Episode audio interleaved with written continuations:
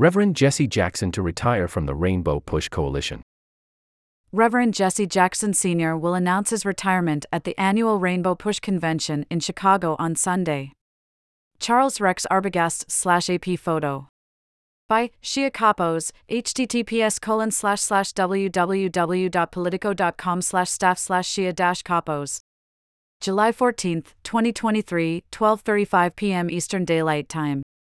Chicago, Reverend Jesse Jackson Sr., the civil rights icon and former presidential candidate, is stepping down as president of the Rainbow Push Coalition, according to his son, Representative Jonathan Jackson.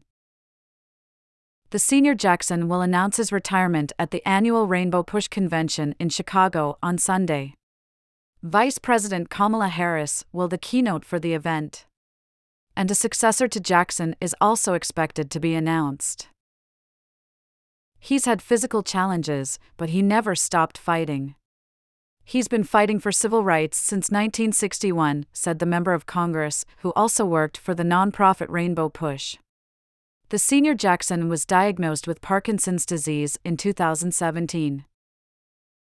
He didn't give up when there were forces against the Voting Rights Act, or forces against the Equal Rights Amendment, or addressing priorities at home or peace abroad, said the younger Jackson of his father. Reverend Jackson, who founded the organization in 1996 to pursue social justice and civil rights issues. Over the years, Reverend Jackson has led protests to desegregate theaters and restaurants. He marched in Selma, Alabama, after Bloody Sunday in 1965. And he was an aide to Reverend Dr. Martin Luther King Jr. before he started Rainbow Push. Just two years ago, Jackson led a march through Kenosha, Wisconsin, in response to the acquittal of Kyle Rittenhouse, who killed two men and injured a third during civil unrest. Jackson, an 81 year old Chicagoan, remains a familiar face on the civic and political scenes. He traveled to Washington to support his son when he was sworn in earlier this year and just last month, he sat front and center for President Joe Biden's speech on the economy held in Chicago. https colon slash slash www.politico.com slash newsletters slash Illinois dash playbook slash 2023 slash 06 slash 28 slash Biden dash will dash catch dash air dash and dash Chicago dash 00103983. This weekend's Rainbow Push convention includes a reception for former campaign workers from Jackson's historic 1984 and 1988 presidential bids. Jackson's 1984 campaign shocked many, according to Chinta Strausberg in The Crusader, which first reported Jackson's retirement. He ran a very inclusive campaign despite the rejection of his candidacy by many key blacks, the paper said.